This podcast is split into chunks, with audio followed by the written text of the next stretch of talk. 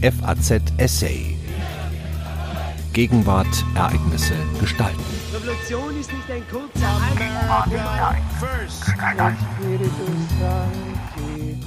In vier Jahren kriegsfähig.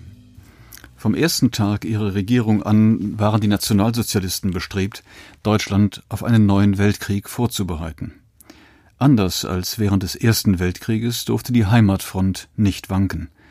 Also musste die Gesellschaft umfassend militarisiert und darauf vorbereitet werden, jede Art von Gewalt im Inneren wie im Äußeren, wenn nicht auszuüben, so doch zu tolerieren. Ein Essay von Professor Dr. Michael Wild. Nichts hat die Weltanschauung der nationalsozialistischen Führung stärker geprägt als die Erfahrungen und Deutungen des Ersten Weltkrieges. Für Adolf Hitler, aber auch für Millionen Deutsche war die eigene Armee unbesiegt geblieben und von angeblich hinterhältigen Verbrechern an der Heimatfront verraten worden.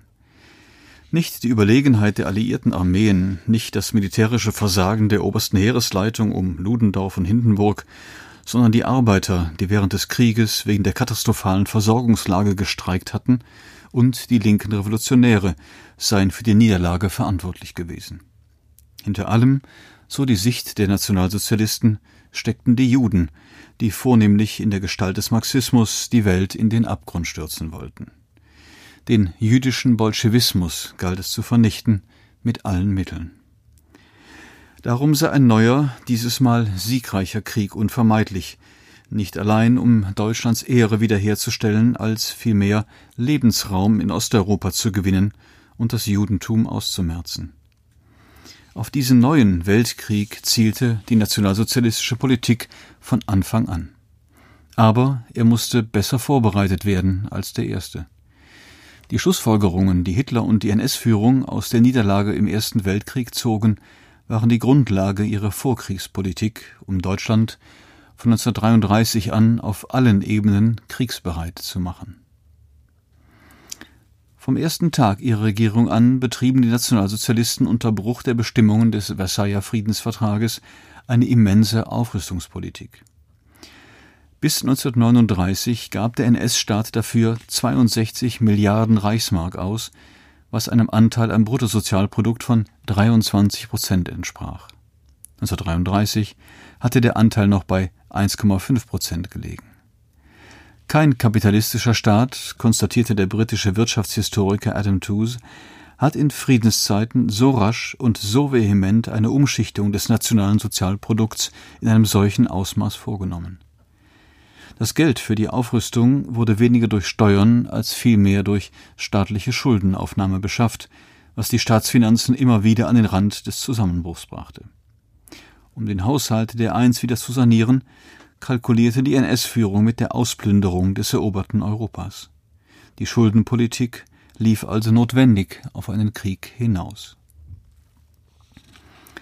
In einer geheimen Denkschrift vom August 1936 forderte Hitler, dass die deutsche Armee binnen vier Jahren Einsatz und die deutsche Wirtschaft binnen vier Jahren kriegsfähig sein müssten.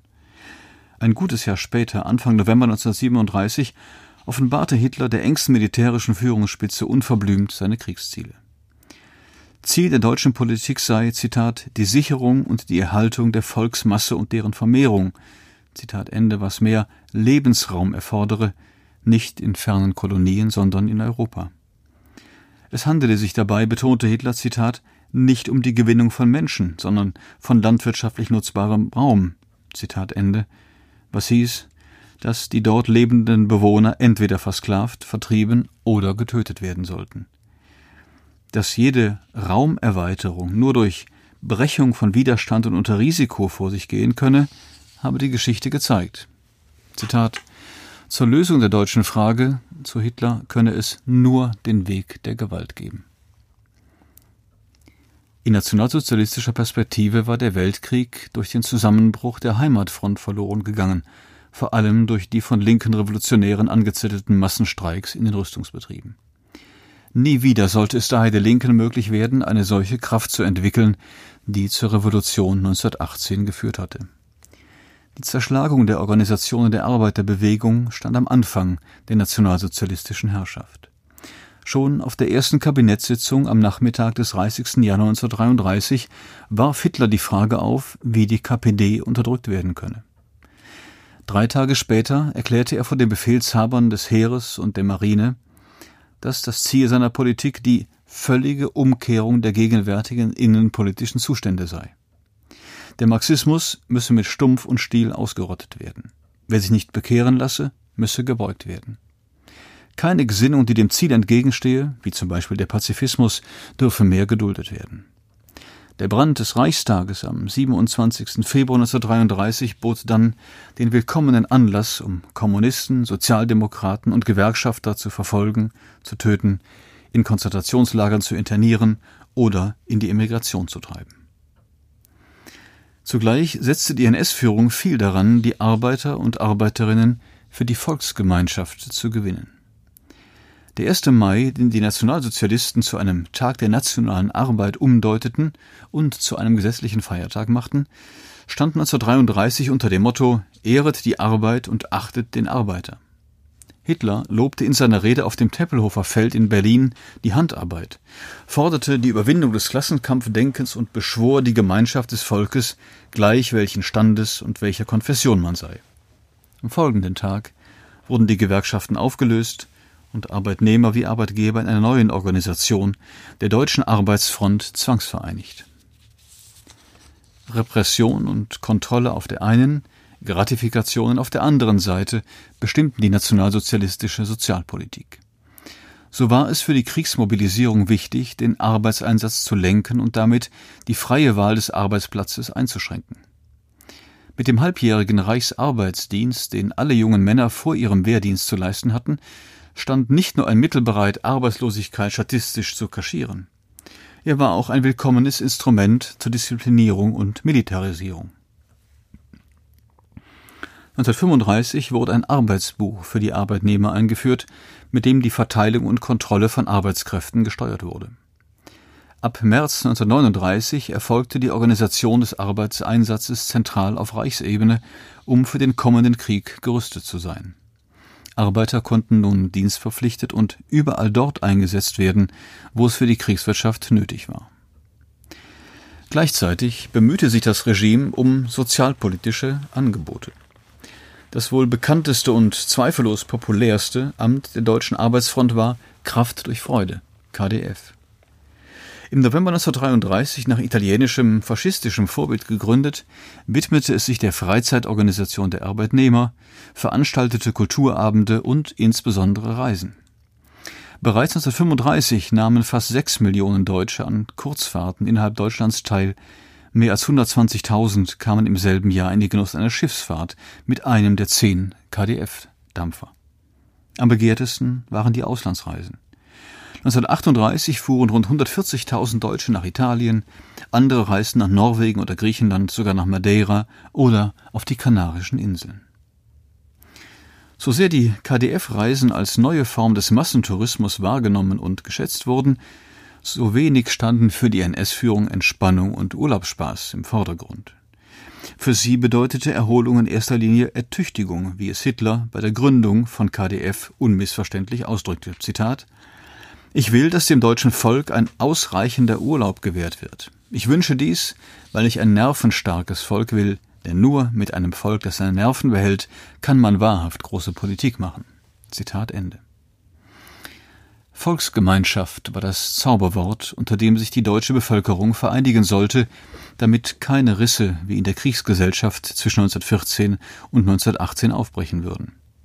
Zitat Dort in den Gräben des Westens und des Ostens, proklamierte Robert Ley, Führer der Deutschen Arbeitsfront in einer Rede 1934, fand sich dieses Volk wieder zusammen. Die Granaten und Minen fragten nicht danach, ob einer hoch oder niedrig geboren, ob jemand reich oder arm war, welcher Konfession und welchem Stand er angehörte, sondern hier war jene große, gewaltige Probe auf den Sinn und den Geist der Gemeinschaft. Zitat Ende.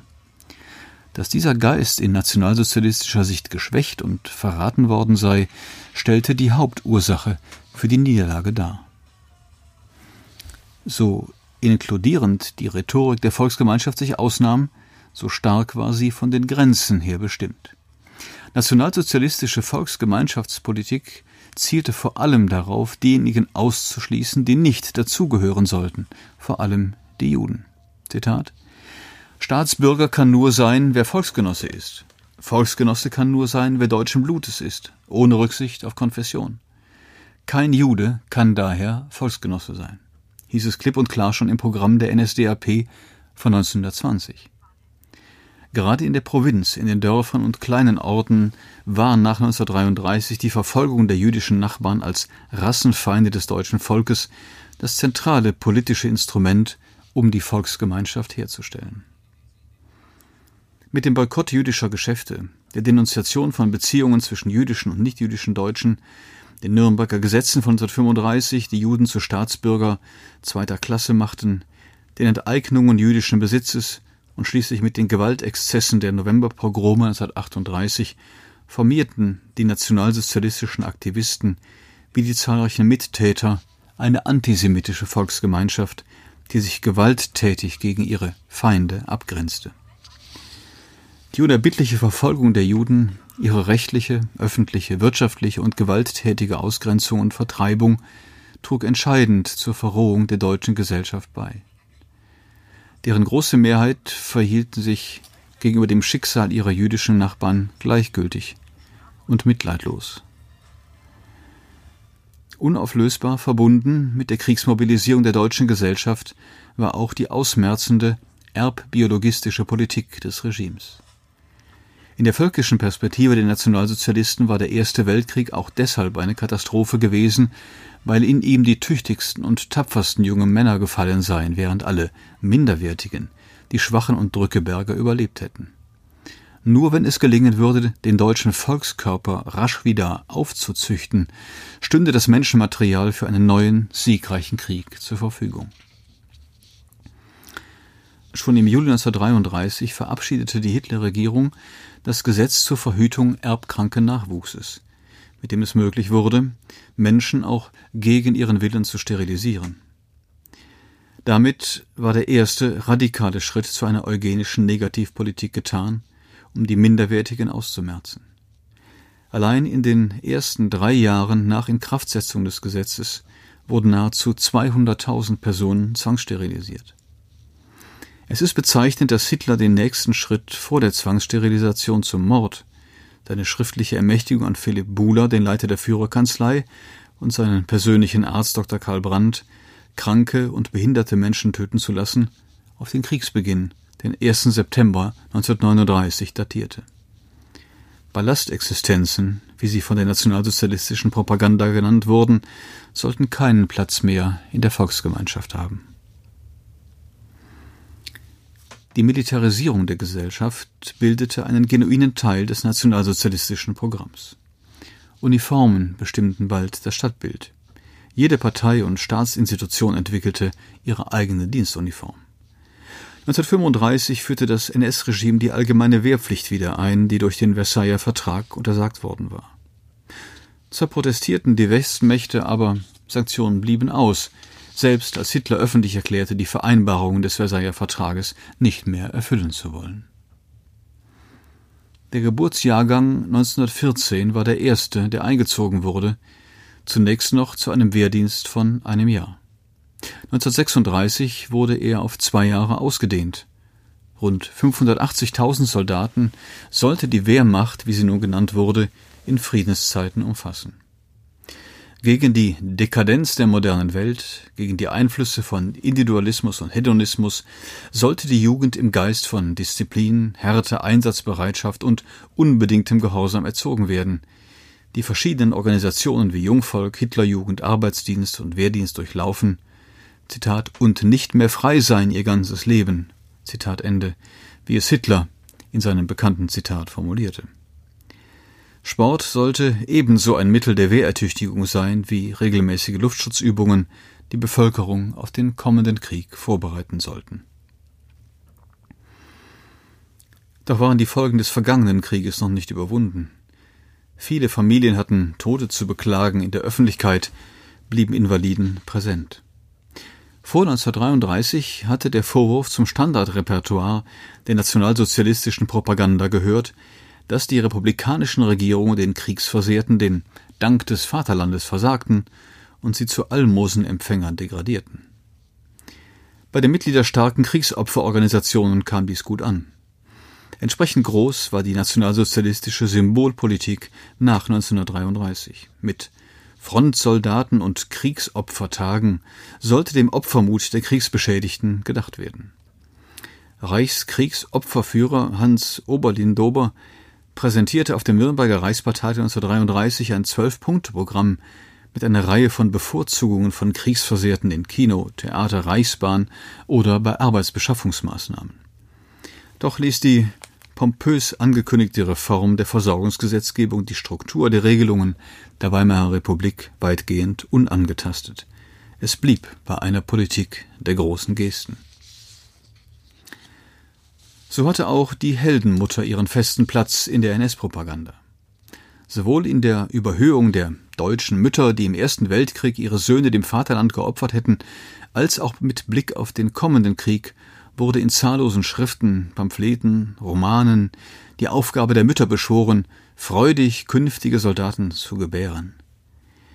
Doch darf bei aller Diskrepanz zwischen Verlusterfahrung und Propaganda das symbolische Angebot nicht unterschätzt werden, die Trauer und den Schmerz in Opferbereitschaft zu verwandeln, also die eigenen Emotionen in der NS-Inszenierung beileibe nicht zu ihrem Recht, aber zu ihrem Ausdruck kommen zu lassen. Ein besonderes Problemszenario war die Versorgung der Bevölkerung mit Lebensmitteln. Englands Blockadepolitik und die Desorganisation der kaiserlichen Bürokratie hatten 20 Jahre zuvor zu desaströsen Verhältnissen, Unruhen und Massenstreiks geführt. Der Hungerwinter 1916-17 war den Deutschen noch gut in Erinnerung. Eine solche Situation sollte sich im kommenden Krieg in keinem Fall wiederholen. Darum setzte die NS-Führung in ihrer Landwirtschaftspolitik auf Autarkie und Ernteschlachten. Dennoch konnte sie die Lebensmittelversorgung der deutschen Bevölkerung aus eigener Kraft nicht sicherstellen. Insbesondere fehlten der Landwirtschaft Arbeitskräfte. Schon vor dem Krieg waren ausländische Arbeiterinnen und Arbeiter zumeist aus Polen in Erntezeiten unabdingbar. Nach 1939 wurde der Arbeitskraftmangel das zentrale Problem der deutschen Kriegswirtschaft. Dem wurde nicht mehr mit Anwerbeaktionen begegnet, sondern zunehmend mit Zwang und Gewalt. Vorsorglich baute der NS-Staat ein Rationierungssystem auf. Bereits 1933 schuf die nationalsozialistische Regierung mit dem Reichsnährstand eine Organisation, die per Zwangsmitgliedschaft alle Betriebe der Land- und Ernährungswirtschaft vereinigte.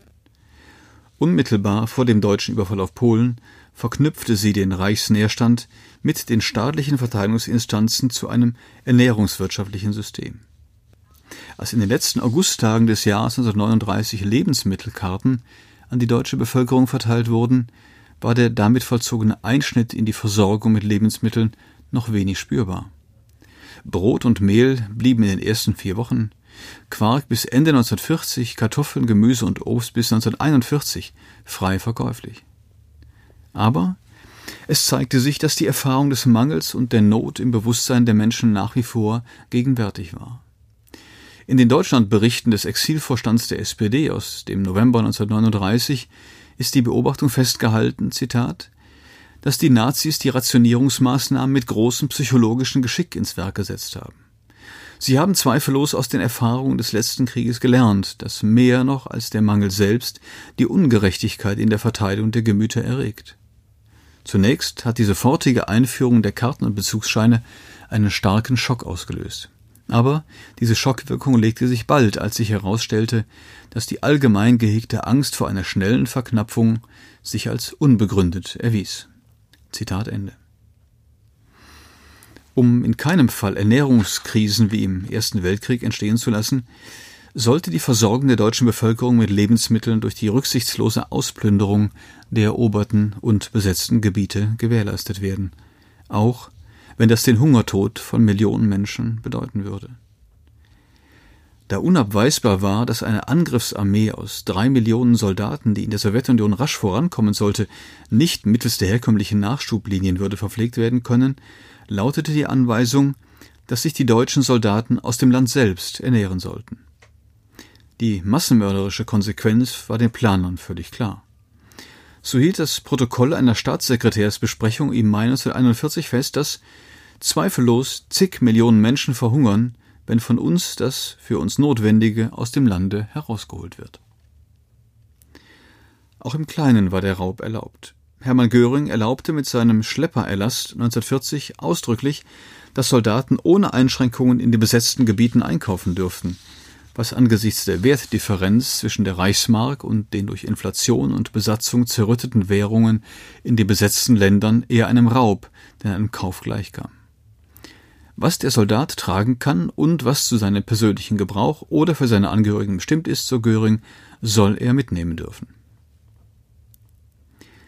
Die Sorge der NS-Führung um die ausreichende Ernährung der deutschen Volksgemeinschaft stellte nicht zuletzt einen wichtigen Faktor für den Judenmord dar.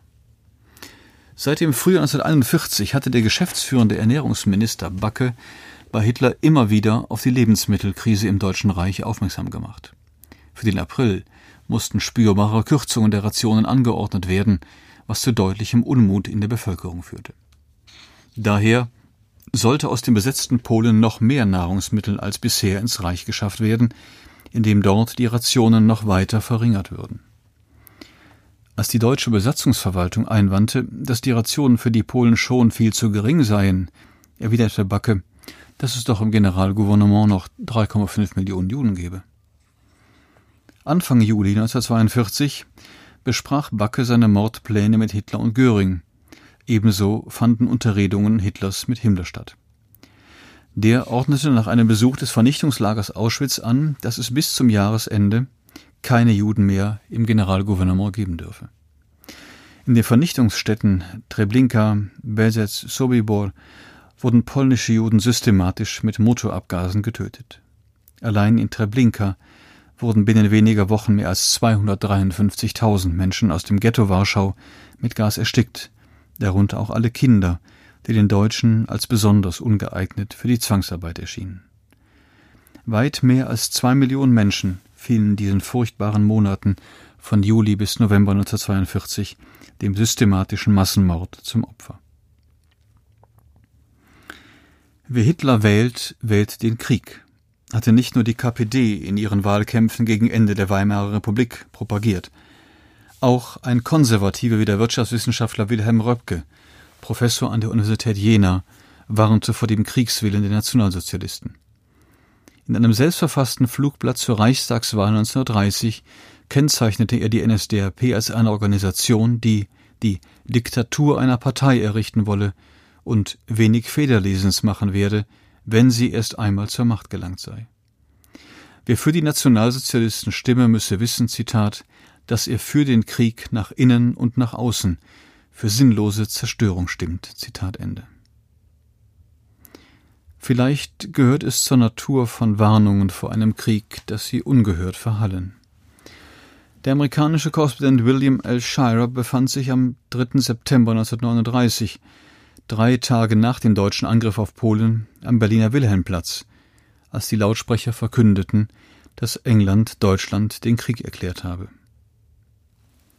Nach Beendigung der Durchsage, berichtete Shira, gab es nicht einmal ein Murmeln. Sie standen unverändert dort, betäubt. Die Leute können es noch nicht fassen, dass Hitler sie in einen Weltkrieg geführt hat. Sie hörten einen Essay von Professor Dr. Michael Wild, er lehrt deutsche Geschichte im 20. Jahrhundert mit Schwerpunkt im Nationalsozialismus an der Humboldt-Universität Berlin. Am Mikrofon verabschiedet sich Daniel Deckers. FAZ Essay. Ereignisse gestalten.